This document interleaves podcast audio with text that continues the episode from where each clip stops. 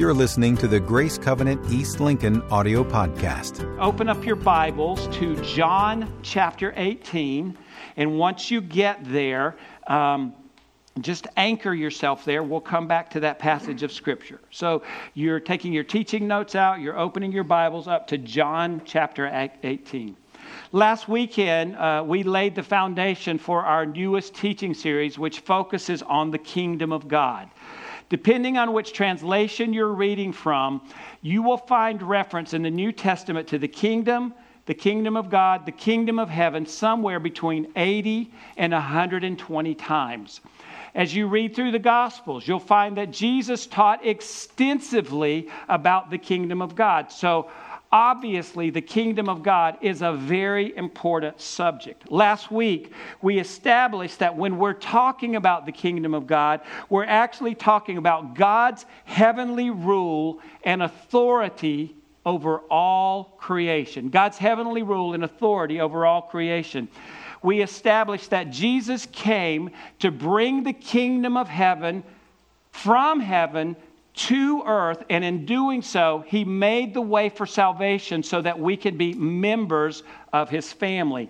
And we establish that by receiving this gift of salvation and becoming a Christ follower, we become the people, the subjects, the citizens of the kingdom of God. And as kingdom citizens, we live under the rule and the authority of the King, Jesus, and we live as his representatives here on earth we also identified four foundational, four very necessary components of the kingdom principle that we have to connect if we're going to fully understand the kingdom of God. And here they are. In every kingdom, there has to be a king, someone who has final authority. In every kingdom, there has to be a people, and the people of the kingdom, or the citizens of the kingdom, uh, submit themselves to the rule, the authority of the king. In every kingdom, there has to be a rule. In other words, there's a way of life that has been established that tells this is what life will look like in the kingdom. And the, the, the citizens of the kingdom willingly submit to that rule. It actually establishes what the relationship will look like between the king and the people. And finally, in a kingdom, there has to be a place or a space, a territory where the king rules. So, as citizens in the kingdom of of God, Jesus is the king, right? And Jesus has final authority. Um, as citizens of this kingdom, when we're reconciled to God through Jesus Christ, we become the citizens of the kingdom. We become the people of the kingdom, and we willingly submit ourselves to the lordship uh, the authority of Jesus, King Jesus, in and over our lives. And in the kingdom of God, we submit ourselves to the rule of the kingdom, which is the Word of God the Word of God has established the way of life in the kingdom. And it has also established what the relationship will look like between King Jesus and we as kingdom citizens. And then finally, as kingdom citizens, the place where King Jesus rules, the space is our heart. He takes residence there as we invite him into our lives. And his residence or his presence in our life is manifest by the way we live our life. And with that, if you weren't here last week, you just got a good overview of everything that we talked about last week. So I'm going to keep moving on. Um, turn the corner a little bit. Tomorrow afternoon, the East Lincoln team, or the East Lincoln staff, as we would refer to them, uh, will gather in my office for our weekly team meeting, our weekly staff meeting. And that means that tomorrow morning, I'll begin, as I prepare for that meeting, to think about the conversations that will need to take place while we're meeting. And as I identify those conversations, I'll begin to put them on paper. I'll create a document. In other words, I will create an agenda for our meeting. Now, I think we've probably all participated in meetings where there was a prepared agenda. Agendas aren't uncommon, and interestingly enough, agendas aren't always written down. In reality, uh, probably anywhere you go, or any group of people that you find yourself in, it is very likely that there will be a spoken or an unspoken agenda. And that's because people have programs and plans and priorities and things that they want to get done, and they have a particular way that they want to see them happen. And that's not a bad thing most times, right? It's a reality, though. There, there typically is an agenda. Now, with that in mind, I want you to listen to this passage of Scripture from Luke chapter 8, verse 1. It says, After this, Jesus traveled about from one town and village to another, proclaiming the good news of the kingdom of God.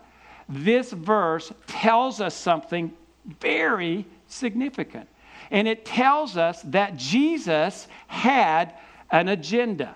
And if there was ever an agenda that you wanted to be included in, if there was ever an agenda that you wanted to be part of, it was this agenda. It was the agenda of Jesus because the agenda that he was proclaiming was kingdom agenda. I want you to listen to a couple of other verses that give further proof. Matthew chapter 4, verse 17. It says, From that time on, Jesus began to preach, Repent, for the kingdom of heaven has come near in Matthew chapter 4, verse 23. Jesus went throughout Galilee, teaching in their synagogues, proclaiming the good news of the kingdom, and healing every disease and sickness among the people. And those are just some of the verses that identify that Jesus was teaching about the kingdom. So, very obviously, we can see that Jesus was led by a kingdom agenda. And today, we want to talk about some truths that we find within the kingdom, uh, within that kingdom agenda. And we're going to start by going to that passage I heard you turn to in John chapter 18. I'm going to read to you beginning in verse 28, and I'm going to read all the way to verse 37. John 18, verse 28. Then the Jewish leaders took Jesus from Caiaphas to the palace of the Roman governor. By now, it was early morning, and to avoid ceremonial uncleanness, they did not enter the palace because they wanted to be able to eat the Passover. So Pilate came out to them and asked, What charges are you bringing against this man? If he were not a criminal, they replied, we would not have handed him over to you. Pilate said, Take him yourselves and judge him by your own laws. But we have no right to execute anyone, they objected. This took place to fulfill what Jesus had said about the kind of death he was going to die. Pilate then went back inside the palace and summoned Jesus and asked him, Are you the king of the Jews? Is this your idea? Jesus asked, or did others talk to you about me? Am I a Jew? Pilate replied. Your own people and chief priest handed you over to me. What is it that you have done? Jesus said, My kingdom is not of this world. If it were, my servants would fight to prevent my arrest by the Jewish leaders. But now my kingdom is from another place. You are a king, then, said Pilate. Jesus answered, You say that I am a king. In fact, the reason I was born and came into the world is to testify to the truth. Everyone on the side of truth listens to me. So after Jesus was arrested, he was taken to Pontius Pilate. He appeared before Pilate. The Jews wanted to put Jesus to death, but they didn't have the authority to carry out capital punishment. Only the Romans had this authority, so that's why they went to Pontius Pilate. Uh, when they brought Jesus before Pontius Pilate, uh, they came with accusation. And the accusation that they were making was very strategic. They claimed that Jesus was making himself out to be a king. The strategy is they knew that if Jesus was claiming to be a king, then he would be guilty of treason. And if you're claiming to be a king, then that means that you have a kingdom or you have a people, a territory that you're king over. And this prompted Pilate to ask his very first question Are you the king of the Jews? In other words, he was saying, are you, have you set up kind of a kingdom of your own? Have you gathered a, a bunch of Jews and you've declared yourself the ruler over them? And to that, Jesus responded, My kingdom is not of this world. What did Jesus mean when he said, My kingdom is not of this world? What did he mean? Well, he was clarifying that while his kingdom was in the world, his kingdom was not of the world. The point that he was making is that his kingdom was not a kingdom that was first established on earth. Instead, his kingdom had been established in the heavenlies. And then Jesus demonstrates this by saying, and this is my paraphrase of what he said um, if my kingdom, if my kingdom were a kingdom that I had set up here on earth, then my disciples would be ready with their swords drawn, ready to fight to overthrow the Roman government. But you see that they're not.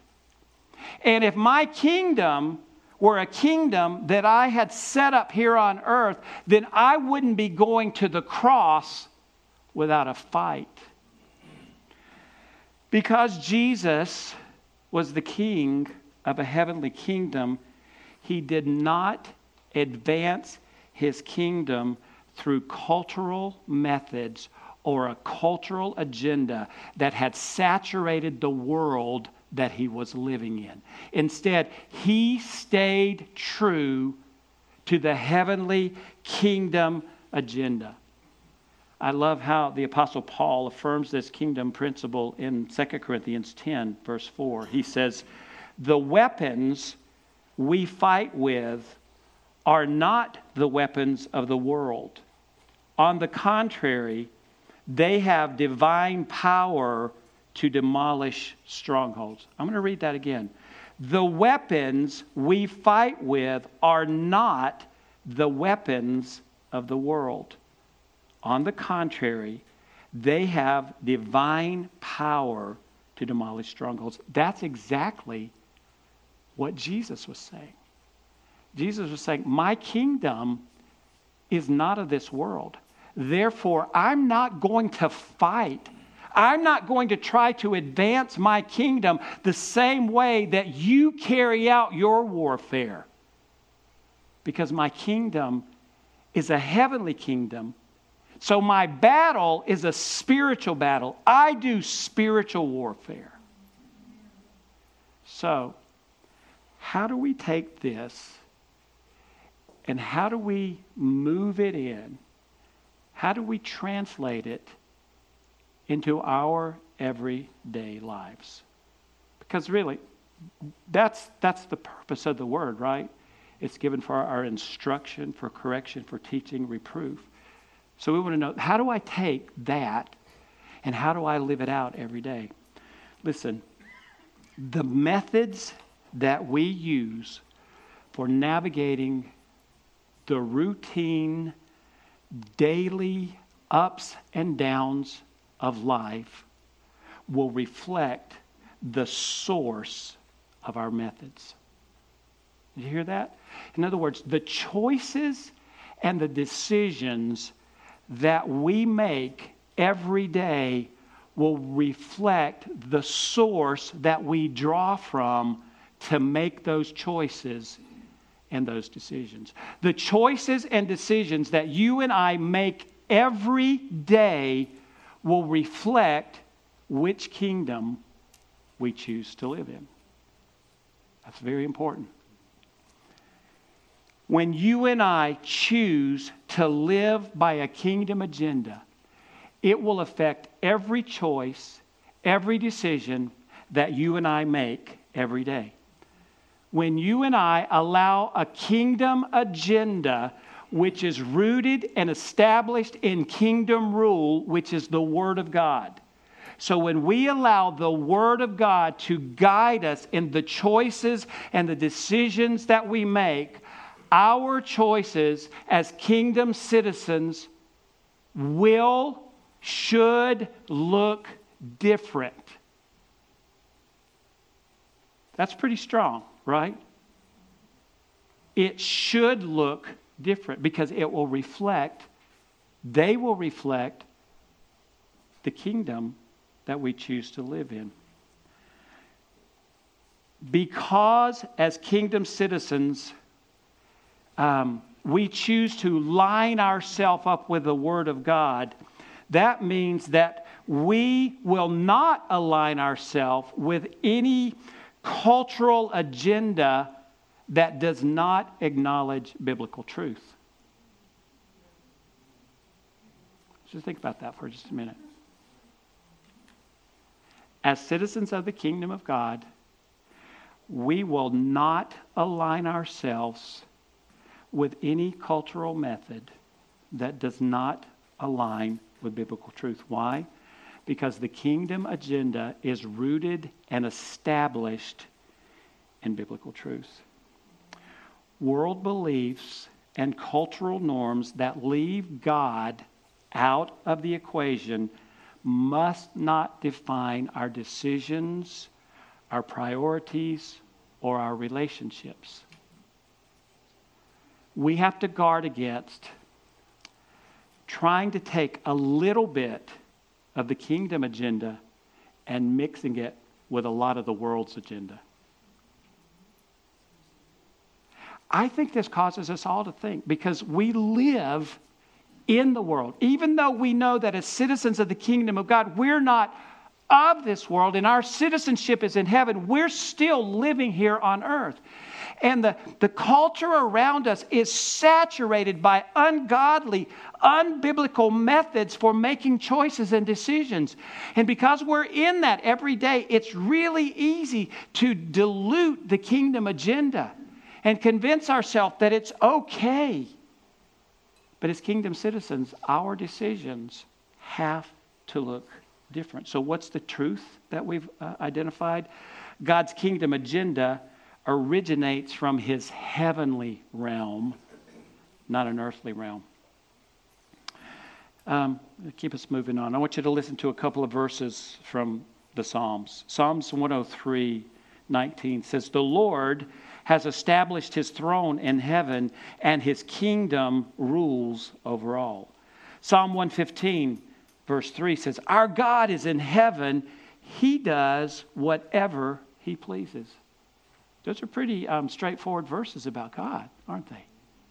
Those verses actually reveal the sovereignty of God and they introduce us to the second kingdom truth. That truth is that when you come into God's kingdom, you come under his sovereign rule. So, what are we actually talking about when we talk about the sovereignty of God? Well, God's sovereignty refers to his supreme rule over all creation, visible and invisible. I like to explain it this way God is the creator. Are we all agreed on that? God is the creator. As the creator, he owns his creation. As the owner of his creation, guess what? He can do whatever he pleases with his creation, and we can trust that God will always be working for the good of his creation. God's sovereignty in his rule is absolute and comprehensive. Listen to this God is accountable to no one. That's the sovereignty of God. God is not acting by or through anyone's permission because He's sovereign. He's supreme. He is the creator. He owns His creation and He can do whatever He pleases. So, once again, how do we take that and how do we bring it over into everyday life, the life we live out every day? I can do this. um, think about when you were growing up, probably in your teenage years, while you were still living at home.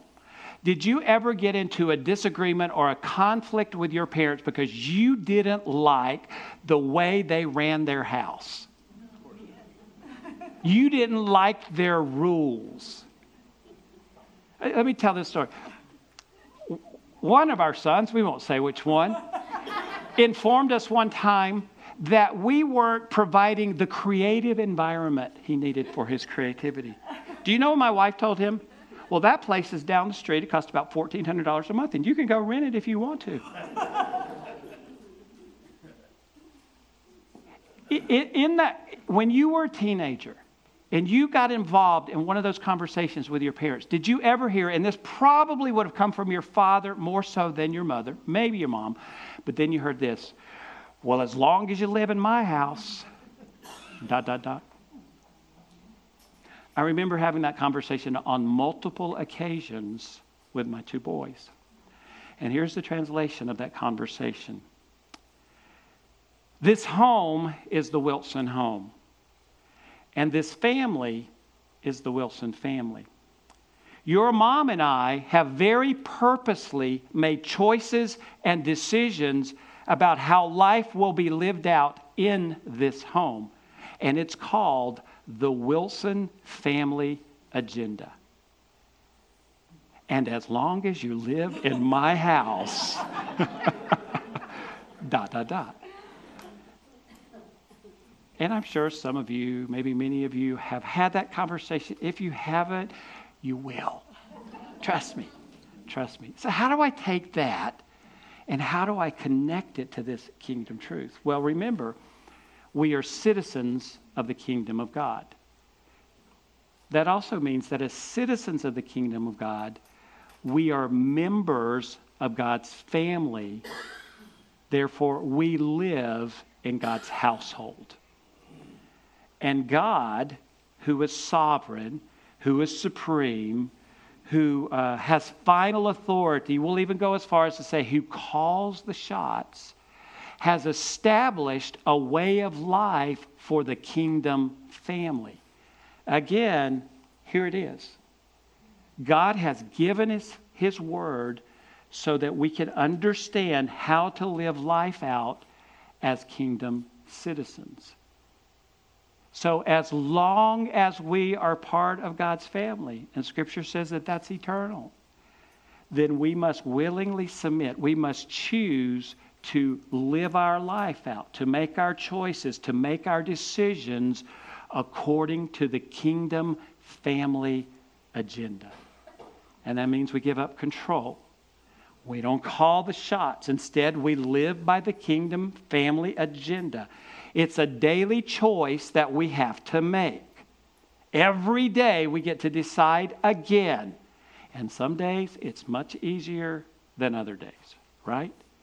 But that's the way life happens in the kingdom family. And then let me tag this on because we can be assured that our Heavenly Father, who is the creator of the universe, who is sovereign, who owns His creation and can do whatever He wants to, is always working for the good of His creation. He's not out to harm us, He's there to help us. Um, let's look at a third kingdom truth. I want you to listen as I read a passage of Scripture from Colossians uh, chapter 15. Um, I'm going to read just, oh, maybe two verses. Uh, uh Colossians 15. There's no Colossians 15. Colossians chapter 1. Beginning in verse 15. You were supposed to catch me on that uh, and beginning in verse 15 of Colossians 1. The Son is the image of the invisible God, the firstborn over all creation. For in him all things were created, things in heaven and on earth, visible and invisible, whether thrones or powers or rulers or authorities. All things have been created through him and for him. He is before all things, and in him he holds all things together. Real quick summary of that verse. Everything is from God. God's the source. Everything is through God. God is the cause. And everything is for God, which reveals to us the third kingdom truth. God's kingdom exists for his glory. The verse said, everything is for God. In other, in other words, everything returns to God to bring him glory. Let me talk about glory very, very briefly. There are two kinds of glory there's ascribed glory and there's intrinsic glory. Ascribed glory is the kind of glory that you uh, proclaim of someone. You ascribe to them because of their position, their power, their status, who they are, what they do. Psalm 29 2 says, To ascribe to the Lord the glory due his name. And we did that this morning. While we were singing, worshiping, while we were lifting up verbal praise and adoration, we were bringing glory to God. We were glorifying him. We were proclaiming his greatness. Intrinsic glory is very, very different we ascribed to the Lord glory through our worship. But if we failed to do that, God would not have lost anything. And that's because his glory is intrinsic. Think of it this way Do you all agree with me that the sun is hot? Did somebody say no? the sun's hot. In other words, the sun doesn't have to try to be hot. Would you agree with me that the sun is bright? Yeah, the sun doesn't have to try to be bright. It can be dark here, but because the sun is bright on the other side of the world, guess what? It's light. Well, listen, what heat and brightness are to the sun, glory is to God. God doesn't have to try to be glorified. Listen, we could close all of the blinds in our house and it would not, would not diminish the brightness or the heat of the sun in any way. And in like manner, there's nothing that you and I can do to diminish the glory of God. We can ascribe glory to God and, and, and, and tell how great He is, but there's nothing we can do to diminish His glory because His, his glory is intrinsic. So, for us to understand the concept of God's glory is to understand that God did not first and foremost create the world for us. God created the world for himself. He created the universe for his pleasure and his glory. So, as kingdom citizens, we live by aligning ourselves with kingdom agenda kingdom principles, the Word, and in doing so, we glorify God. And as we glorify God, He pours His works into us, and with those works, we use them to bring glory to Him. Everything exists to bring glory to God. I'm going to conclude with this final truth. In Matthew chapter 6, we find the, the model prayer, uh, the Lord's Prayer. Maybe it's a better disciple, the disciples' prayer. Our Father who art in heaven, holy is your name.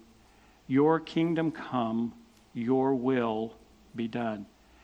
The kingdom of God and the will of God are united. Here's the principle God's kingdom operates according to his will, not our will but according to his will. This means that you and I can't experience the fullness of the kingdom if we're not willing to submit to the king's agenda. If we're not willing to submit to the king's will. I don't know if you noticed, but there's really pretty common theme throughout this message, and that's God's sovereign. He is the supreme ruler over creation He's called us through Jesus Christ. He's made it possible for us to be His family members, to be citizens of the kingdom, and He's given us a way of life in the kingdom. It's the kingdom agenda which is found in the Word. Therefore, life is different for us in every decision and every choice that we make because it's driven by kingdom agenda. It will not align with cultural methods that do not acknowledge biblical truth. So here's what I want you to think about this morning. Earlier, I said that the methods that we use for our choices, to make our choices and decisions, will reveal the source of the method. In other words, our choices, our decisions will reveal the kingdom that we choose to live in. I want you to think about your choices and your decisions that you're making in life right now. What do they reveal about your methods? Are you trying to take a little bit of the kingdom agenda and mix it a lot with a lot of the world's agenda? Or are you living by a kingdom agenda? Which kingdom are you choosing to live in? What do your choice and decisions reveal about the kingdom that you're choosing to live in? I want you to bow your heads and I want you to just consider that about your own life. And be honest with yourself and with God.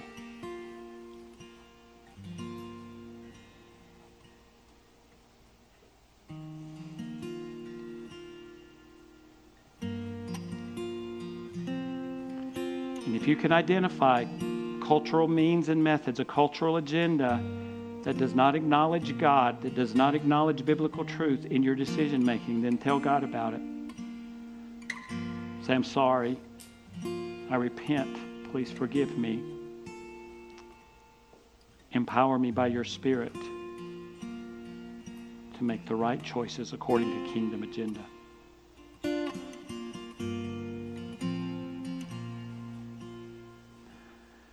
Father, I think that we're all guilty at times for trying to mix kingdom agenda and worldly agenda and somehow trying to justify it. Please forgive us for the times that we've done that or for even if we're doing it now. Forgive us of that sin. We offer it to you. We thank you that you forgive us, and we ask that by your Spirit you empower us and that we would fully choose to live by a kingdom agenda, by kingdom principles, the principles found in the Word, and that we would not align ourselves with anything that does not acknowledge God or does not acknowledge biblical truth. Thank you because you hear us when we pray. And thank you for setting us straight. With your heads bowed and your eyes closed, I want to ask a question that I ask every week. I ask in faith every week. Is there anyone here today and you say, I've never entered into a relationship with God through Jesus Christ? In other words, I've never I've never accepted Jesus as my Savior. I've never acknowledged my need for a Savior, but something's stirring in my heart today, and I want to change. I want to be reconciled to God. I recognize that I've been separated from Him by my own sin, my own choices, but I believe that Jesus paid the price for me on the cross, and I want Him to take residence in my life, in my heart.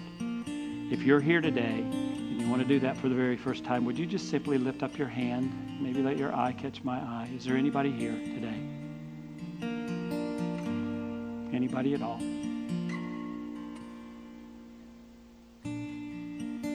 Father, thank you for the great gift of salvation in this room. Thank you that you've called us to be members of your family, citizens of your kingdom. I pray that our choices and our decisions would reflect that kingdom.